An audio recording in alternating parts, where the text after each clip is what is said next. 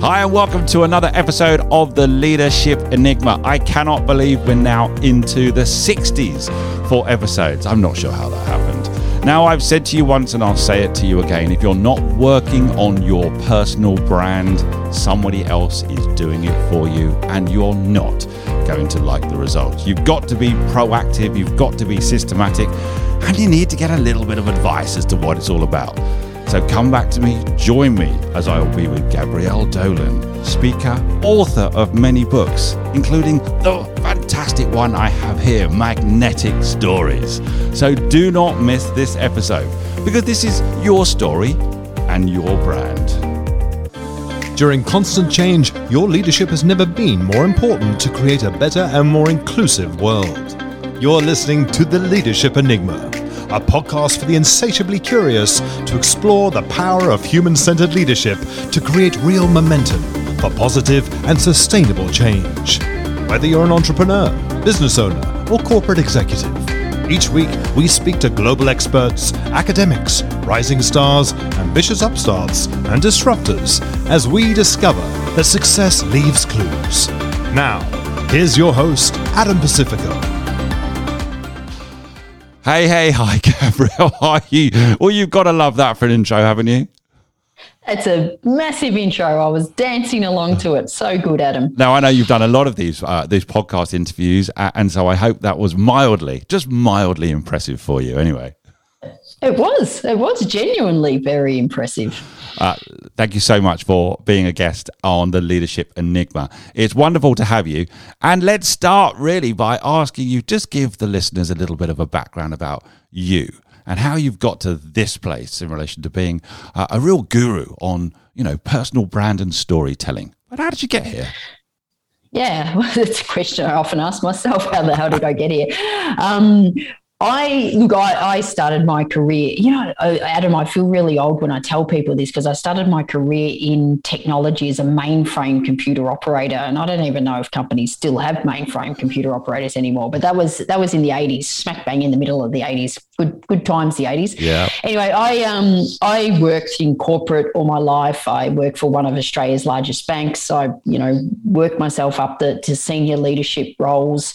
And um, my last couple of roles at, at the bank were in sort of change management and leadership design and delivery. And that's when I sort of started to notice that as a leader, the really good way to communicate more effectively was through stories and and that the stories that you shared could actually get your message across more importantly um, and you could influence people and so i left the corporate world 17 years ago and started teaching business people how to communicate more effectively through stories when storytelling wasn't really a thing. So, um, yeah, I run training programs around the world. I do speaking at conferences, and um, I've just published my sixth book, which I do. I think you know when you said how the hell did you get here? I actually failed English in my final year of school, but I've I've just published my my sixth book, and the latest book. While the while the previous five books have been around storytelling internally and um, you know, real authentic leadership and real communication. The latest one is a is a switch of focus around storytelling with brand because I think um, well, well, I'm sure we'll talk about why brand and why brand storytelling is important. We will, we will, and everyone's got a story, which I always I love to hear. And you're right, the '80s were fun, and it's not about age, is it? It's about our wisdom, uh, and that's certainly what I want to tap into, Gabrielle. Um, so tell us a little bit about brand. What do we mean when we talk about brand? Because people will be listening to this and thinking, well, I have a personal brand. There's perhaps an organizational brand. So what do we mean by brand? Yeah, and it is, but like we all have a brand. Every company has a brand. Every even perhaps department even has a brand. Even maybe a product or a service has a brand. But every individual has a brand. One of um, you know, when I was writing the book, I did a whole lot of research on brand and found all these quotes. And one of my favorite quote around what brand is comes from um, Jeff Bezos, and he said right. that your brand is what people say about you when you're not in the room. And my tweak on that, my tweak on that is your brand are the stories people share about you when you're not in the room. Because I mean, as humans, we tell stories. It's the way we communicate. And what I think people say, like if someone said to me, "Hey, what's Adam?" Like, I'm inevitably, inevitably going to tell a story I could go, oh yeah, he was good or he was bad, and I'll I have a story to why I have that have formed that opinion of him. So to me, if the brand, if your brand is the stories people are sharing about you when you're not in the room, um, then brand storytelling is how you take control of those stories. Wow, I'm feeling a little bit self conscious now. I must admit, Gabrielle, I'm thinking about what is the story that you might be telling people? Wow. now, I know you've got some. Uh, can you give us kind of a, a an early example so that we can kind of understand that? Maybe a, a good a good example or a bad example. I don't know. You decide, so we can kind of understand that bring it alive yeah. that personal brand bring aspect. it alive yeah look let me let me i'm going to share a story uh, it's one of my favorites when i was researching for the book and i think i think it goes to the heart of what the power of what a story could do. So it's not about an individual, but it's it's about. Um, well, let me just share it with you. I when I was growing up, in the 80s that we've discussed i was i was a massive tomboy. I would you'd find me playing football or cricket uh, or riding my bmx bike and skateboard. I like I, and i wasn't into dolls and therefore i never owned a barbie. Right and when, you know, the last couple of decades, Barbie sort of copped a bit of a bad rap for being a bad role model for girls, you know, unattainable body, body image and all that. And I happily went along with that. And when I had, I've got two daughters that are 17 and 20 now. And when they were born, I never bought them a Barbie. And I think I even told people not to buy them a Barbie. I was like so dead set against Barbie. And then when I was researching for the book, I discovered the backstory to Barbie. And the story goes that in the 1950s, Barbie was invented by Ruth Handler, who was the wife of one of the co founders of Mattel that makes Barbie. Right. And what this was the 50s, this was in the 50s. And she had two children, a, a, a son and a daughter called Barbara and Ken. And yes, Ken and Barbie are named after the, their kids. What she noticed that when they were both of them were playing with their respective dolls, they both imagine themselves as adults. And why Ken was encouraged to see himself as a firefighter or an astronaut or a superhero, the only thing Barbie could see herself was a caregiver. So Ruth pitched this idea of a 3D doll with clothing that would allow the little girl to pretend to be something else besides just a caregiver. Right. And it wasn't initially, you know, she had to push to get it in, but she did get it in. And in 1959, Barbie debuted the New York Toy Fair. And there's a quote from Ruth Handler that says, My whole philosophy of Barbie was that through the doll, the little girl could be anything she wanted to be. And that Barbie always represented the fact that a woman has a choice. And so as soon as I heard that story, it completely changed my opinion of the brand, like completely changed it to the point where, um, I, you know, I never bought my daughters a Barbie, but I may potentially buy any grandkids that come all across a Barbie. And so, but, and that's the concept of a magnetic story that it completely can change the way people think about you or talk about you or the stories they share. And the the sad thing, Adam, is I I was researching for a book, so I had to I had to look really hard to find that story. And I thought, what a missed opportunity that that isn't front and center on their website, and what a missed opportunity that that isn't on every single Barbie product. Yep. Wrapping, because that's the power of a magnetic story. It's once you hear it, it can ultimately change the perception people have of you. Now, I know that's of a, well, it's not even of a company really, it's of a product, but I think it highlights what a really, really good magnetic story can do. That's a fascinating story. And I, I didn't know that because Barbie is an iconic product, but for some reason that story got buried. So how does that how does that happen? How does that happen that such a powerful story got buried? Or is it over time that wasn't a compelling story decades ago, but it's a compelling story now? I don't know. How did that happen? Yeah, so, so it's a good question. So I think, you know, it's a compelling story now, and surely it was a compelling story 20 years ago so. and 30, 40 years. It's nothing changed. I think I think a couple of things happen, and, and this was one of the reasons I wrote the book, um, is I don't think people understand the power of it. I don't think people would understand the power of that story. So they therefore they they're not highlighting, they're not amplifying. And I think that's why, like you said, it, it can sort of become buried. Now it, it is there, but it's it's buried. Where it, where if they if they understood the power of it, then you surely you would go, okay, let's just let's bring this out and shine a light on it and not bury it. And so that's that's why I think it happens. So I, I, need to ask the question, which is obviously based on your book. Which thank you so much for sending uh, this to me. So we need to really understand what is a magnetic story. Uh, how does somebody identify a magnetic story in relation to themselves? So let so let's start there. What is it for someone? Yeah. So um, the, one of the hardest things, Adam, writing a book is is landing on the title. it's just like I I always have a I always have a working title in my head, and it's never ever been the title. Right. And um, I was coming up with all these things. I, I knew I knew I wanted to call the book something that um, typified what a good story would do. And in my head, what a good story like the Barbie story does, and I and I can give you heaps of others. What it does is once you hear it, you have this instant attraction to it like this automatic instant bang attraction to it that's really hard to pull away from. Right. Like it's really hard to forget. It's really hard to change your opinion now that you know that story. And then I sort of thought that's that's very much like a magnet. Like a magnet is just this instant attraction that you actually have to work hard to pull away from. So that that's the concept of a magnetic story. Okay.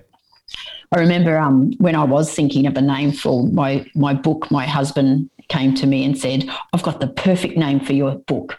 And I said, very scarily, what? And it was just like, and he went, Teflon stories. And I just looked at him and went, that is the complete opposite of what I'm trying to get across. I go, Teflon, Teflon, like everything slips off it. And he went, Oh yeah, that's right. So anyway, it, it did it did give me a good starting point to say, are your stories magnetic or Teflon? I, so I, are they sticky? I, I, get where he was coming from. To be fair, I, I understand that, but you, you didn't yeah, go with it. Yeah, what, yeah, he was coming from the complete opposite direction I was coming from, but you know. but he was trying to be helpful, Gabrielle. He was trying to be helpful. That's right. God love him. Now, now in relation to magnetic stories, um, we know, don't we, that they can be deliberate or strategic. I think uh, you, you, mentioned. So help us understand yeah. that the, the the difference between deliberate and strategic as regards magnetic stories.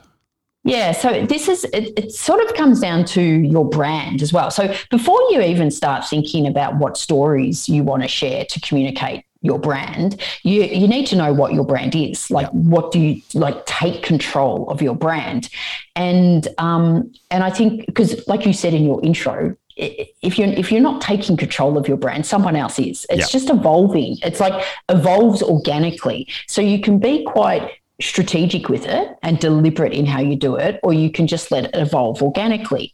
But what I've found is that if you're not aware what you want your brand to be and it starts to evolve, it could take you down a direction you don't want to go.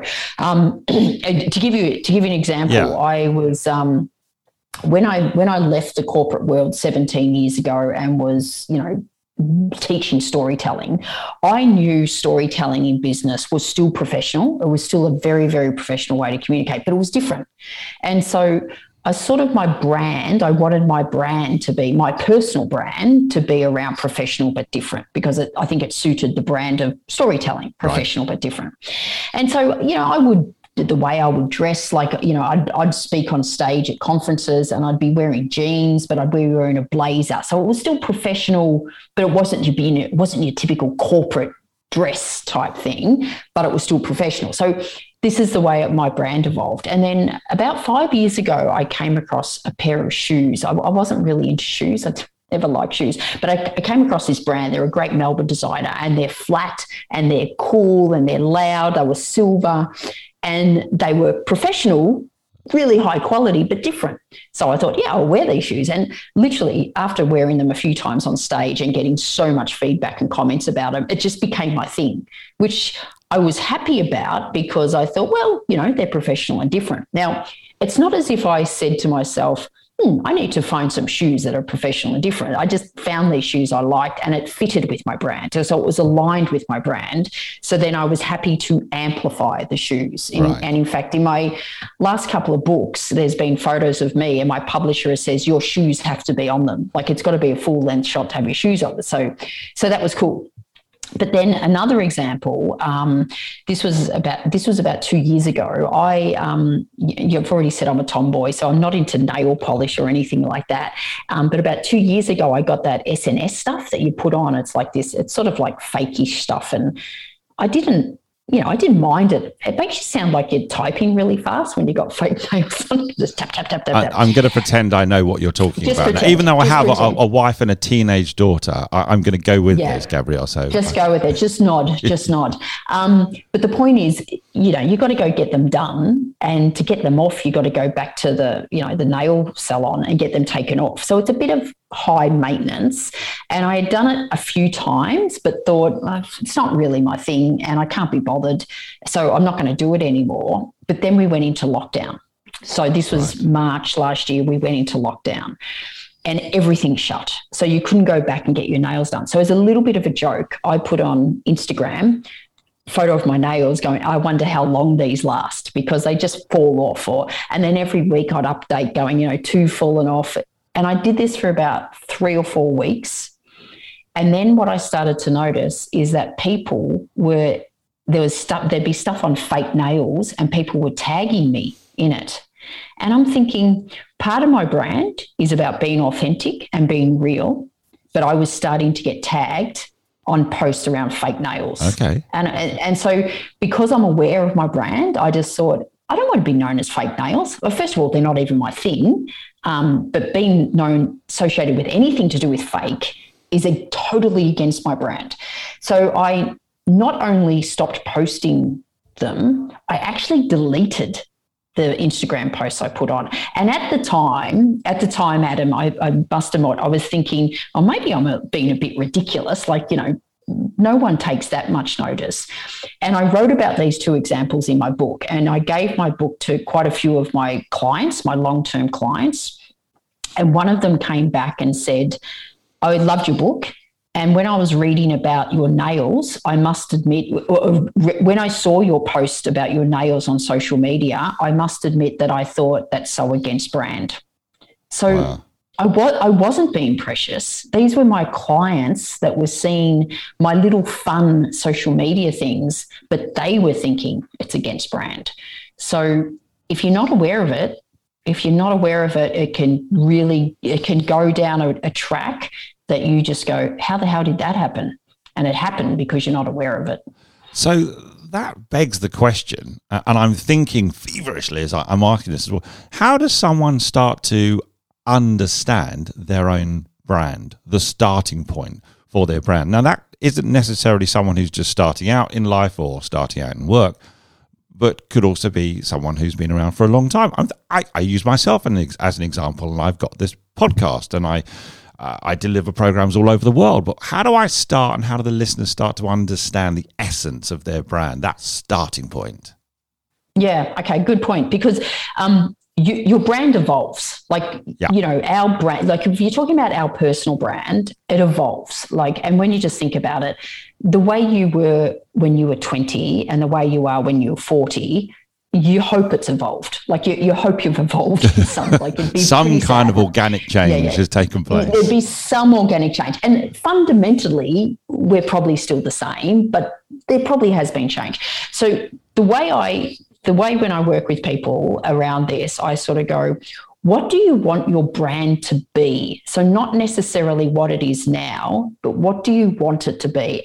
And this isn't a wish list. This isn't like it's still got to be realistic. Yep. Um, but I also I also think about like perhaps what do you want it to be considering your next job. So I would say put it out maybe two or three or five years time. What do you want your brand to be? so thinking not- in the future. Thinking in the future. Right. Um, now again, I stress it's not it's not a wish list. It's not saying, oh, you know, I'm I'm really detailed and I want to be seen as strategic. Okay, well, that's probably not going to happen, but it can be a bit of a stretch. So it's almost a stretch brand. Okay. And I would say, what if if you had to get people to describe your brand, what would you want it to be? Like, say in five words or five phrases. So, do you want to be known as a strategic thinker? Do you want to be known as innovative? Do you want to be known as um, a risk taker? Do you want to be known as integrity? Like, just think of what you want to be known for. Then what? Then I would what I'd get people. Then I get people to do a couple of things. Then ask. Then ask five other people. Just say if you had to describe me in sort of five words or five phrases, what would it be? So you suddenly get to get a picture of what people think you are now, um, and ask people that know you now. Don't ask people that you worked with ten years ago. I was going to ask that um, question. Who who do you ask yeah. that question to? All right, yeah, so people so, who know you right now people know you well. You might ask people that work for you. You might ask really good clients. You might know uh, suppliers. Um, I'd keep it professional. I'd probably avoid asking your family. I, I, I I no I hesitate no to even think what the answer will be if no, I ask the family. Okay, you don't want to go there, Adam. No. I, I, remember um, just a sidetrack. I, I had the privilege of going to Harvard about five years ago for an executive education program, and um, one of the things they said is ask three people really close to you if you, they could change anything about you, what would it be? And I made the mistake because we were out for dinner with with the family before I left. So I asked I asked you know the family. My daughter, who was 16 at the time, in a nanosecond said, I wish you would admit when you're wrong. And I was mortified. It's just like, I said to her, I go, I don't think I've got a problem at all with admitting when I'm wrong. And she goes, I rest my case. don't tell me she's going to be a trial lawyer. I know. She will be. She will be. Anyway, my, my youngest daughter, Jess, who was about 12, she goes, I wish when sometimes I say it's going to be hot or cold and you say it's hot and it's going to be cold. I go, well, there's an app for that, Jess. You can change it. And great. No, so there's great advice there. Don't ask the family. Uh, uh don't ask the family. My husband very, very wise. Yeah, my husband very wisely said he wouldn't change a thing. He's a very smart man. He is a smart man. Um, yeah. So ask other people. Yep. And so what you what you'll get is you'll get people. So you you might go, I want to be known as um, a team player. And if everyone comes back saying, you know, they're a team player, they're collaborative, then that's good. If no one says that, if no one says you're a team player, then it might be it, it might be it's not as if you're not, but maybe that's just something you need to start amplifying if okay. that's what something you want to be known for. And so that's when we get to, okay, so how do we amplify it? This is when we become strategic about it. So that's when I'd be saying two things. What are some of the stories that you could share that shows you're a team player, that shows you're collaborative, and find opportunities to share them. So it's it's finding the stories that illustrate that. And then it's also what could you do what could you do right now that would demonstrate you're a team player or collaborative? So it, it comes down to the things you, the stories you share, and the things that you do that that sort of generates those stories. I um to get to give an example, and this is an example of an individual, mm-hmm. so it might be helpful. Is I did some work with a woman. Um, she was a senior leader, so she was pretty experienced. She was in her fifties, and she was looking for a future role. And one of the future roles she was was quite a strategic role around, but that involved managing risk. So the the role she was looking at for they needed someone to be able to manage really complex risk. And she said she was she was actually quite tiny. She was quite tiny and she'd had a bit of a health scare a couple of years ago where she'd had a minor minor stroke and she'd fully recovered. Right. But she says, "I think people are protecting me because they they look at me and they know about my health problem that they're thinking I wouldn't be able to handle those you know roles that manage risk." And she goes, but I can. I know I can. And it was like, okay, so we need to find stories that demonstrate you can. So I worked with her to find all these stories, and she had so many stories. And I, still remember the one she told me was about, um, you know, when she went scuba diving off the coast of Mexico, and you just you just go, hello. It was just like, and she and she talked about, you know, she was pulled underneath the water by an undercover rip. She came up, the boat was nowhere to be seen none of the dive buddies were there except this one inexperienced uh, dive person right. and so she went to them she literally had to save his life and her life she and she took you know quickly talked through with all the things she did Um, and she just shared that story, and she actually shared it in a job in the job interview, was saying about the, you know uh, uh almost getting the message across. I take risks, and not only I take risks, I can manage risk, and I can make snap decisions in life, you know, life changing, you know, threatening positions. And so she shared that story, and that's and that story, like the Barbie story, it completely changed people's opinion of her, where they're going, "Wow, I didn't. Wow, that's amazing. I didn't realize you did that or were like that." And so that's that's what a, a story can do. But she was she was really she knew exactly the brand she was trying to get and she knew exactly the story she then needed to share to amplify those aspects of her brand. So gabrielle i'm hearing a couple of things. There's got to be a level of congruence as regards the story oh. you tell and the action you take. Otherwise we're incongruent and then perhaps lack all credibility. So is, is that a fair point for the first that, thing? that's a Absolutely. So, so first of all, there's two things. I probably the most critical thing. Yep. The story has to be true. So it's got to be. You can't make up stories. Like good let's advice. not do that. Yep. Good advice, and it's absolutely got to be congruent.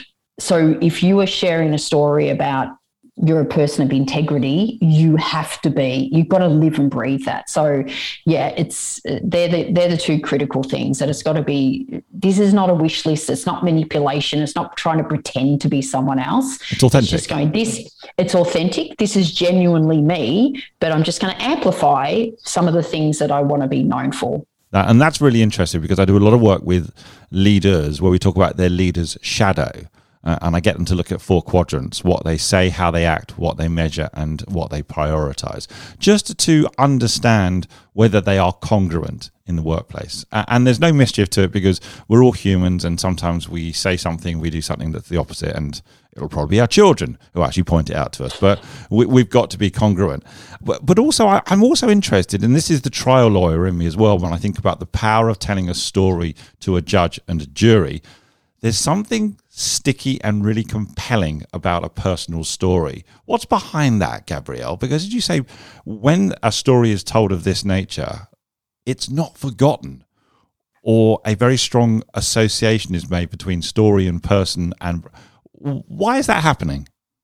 Yeah, look, there's, there's so much science. There's a huge amount of science that proves that when, first of all, we're humans, so yep. we're hardwired to tell stories and listen to stories when we share stories, it taps into emotion. And again, as humans, we're emotional people. We we you we make decisions on emotion. We just justify and rationalize on logic. Yep. Um, and there's a huge amount of uh, research that shows that when you tell a good story, a personal story, you not only the listener not only has a connection to the story, but also the storyteller. So it can fast track trust and fast track respect and strengthen relationships too often though in adam uh, in business adam is when we you know we might be trying to communicate uh, our company values for example right. or our or our own values and because we're doing it in a business setting we think all the stories have to be business related like they've almost got to be case studies and stuff and they're a lot of the time they're not even stories because they're case studies or they're they're so business related that there's no emotional connection. But when we share a personal story it's almost like we can have this instant connection to not only the message the person is trying to communicate but also the storyteller. So um, let me give you another example. I mean, you know, we weren't we weren't going to do this podcast on storytelling without I, lots of stories. I, I love an example. yeah, yeah, yeah. Cool. Well, you, uh, uh, there are so many times, Adam, I hear people talk about the power of storytelling, like for about an hour, yet don't share a story. It's just like that's just that's just so, mean.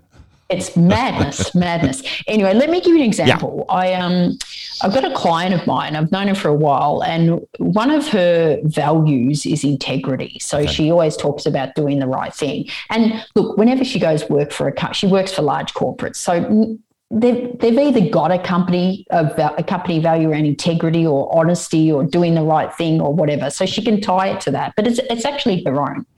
And so this is the story she shares um, so, and she would say, whenever she goes and works for a new company, she shares this story. Whenever someone comes and works for her, she shares this story because she said, in her own words, she knows the heavy lifting it does. So right. let me share it. I'm yeah. going to share it. I'm going to I'm going to pretend her name's Anne. Her name's Anne. So I'm going to pretend I'm Anne, and just I'll, I'll, ask you later. You know, what do you get from that story? Like, you know, pretend I was. Um, your new manager or working with you. So this this is a story she shared.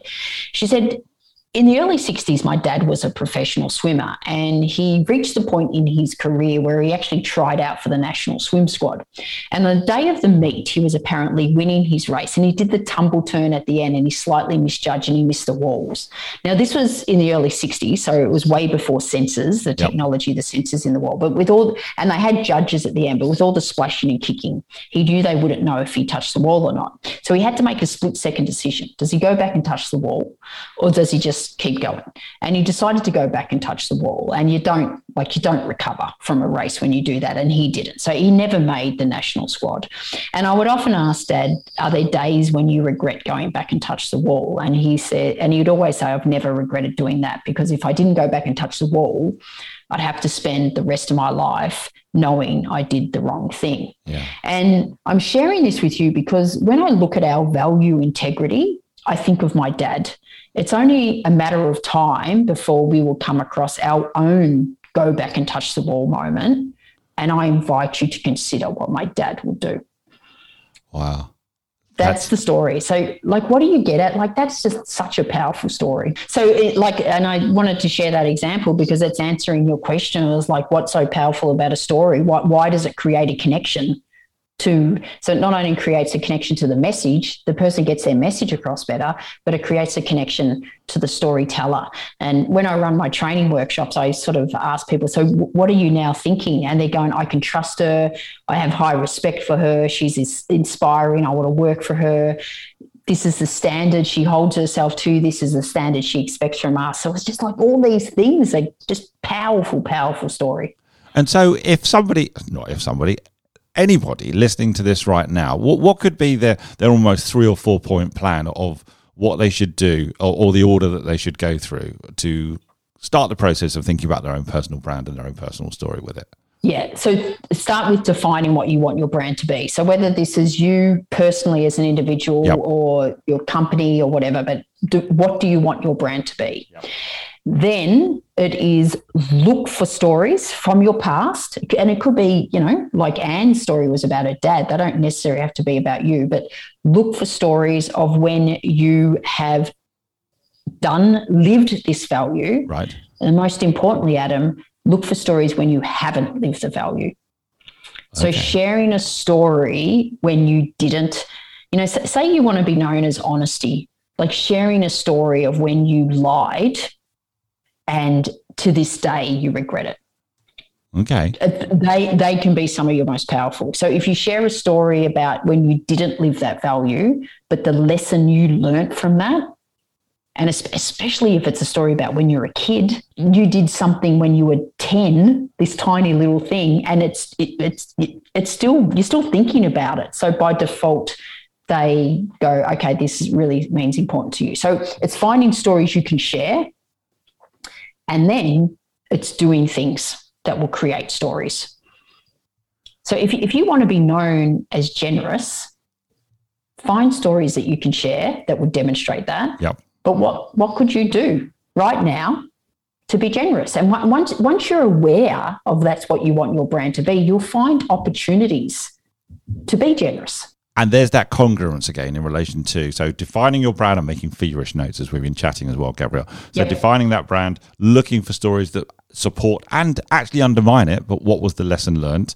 Uh, and then in, in the in the uh, element of congruence is and then doing things which support the very brand that you've defined.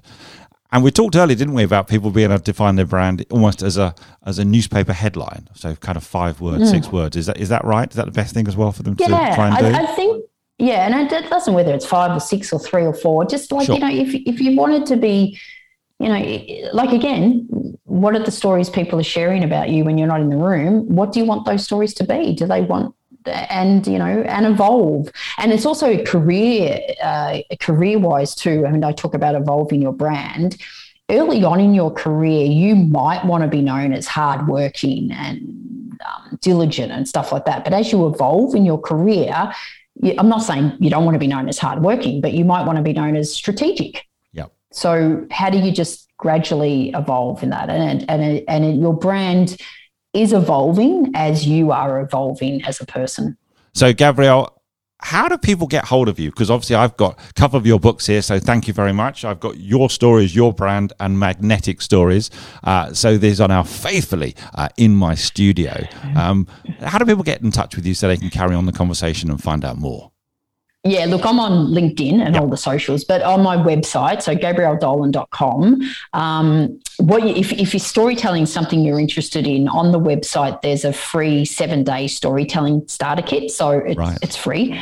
Um, and it's if you sign up to that, you'll literally get an email from me once a day for seven days, and it contains a really short video. And it will just help you start thinking about how you could find these stories, where you could share them. So that that's a that's a good place to start. I'm, I'm going to do that, Gabrielle. I'm going to yeah, start. You do that. I'm going to do that. You do that. All right. You do that, and and all my all my books are available on you know all the usual you know Amazon and everywhere. So all the usual online and bookstores. Oh well, this has been great to chat to you. But I've got a final question which I ask everyone, Gabrielle, and that is, what is the kind of most standout piece of leadership advice that you've given or received that springs to mind for you? I've, I've, i I, know it, it is the standout piece of advice. I know I was about 28 when I got it. Yep. And uh, ironically, it's probably linked to this evolving brand thing where my manager said to me, dress for the job you want, not the job you have. And I'm not sure at the time whether she was just talking about dress, as in what you wore. Right. But to me, it's to me it is that, but it's also metaphorical. So it's like you know, act act in the way the job you want. So dress for the job you want, not the job you have. Love that, and I think we can link that to this episode in relation to storytelling. Yeah, no, and as absolutely. you say, thinking three or four years ahead of where you want to be and what you want to get to.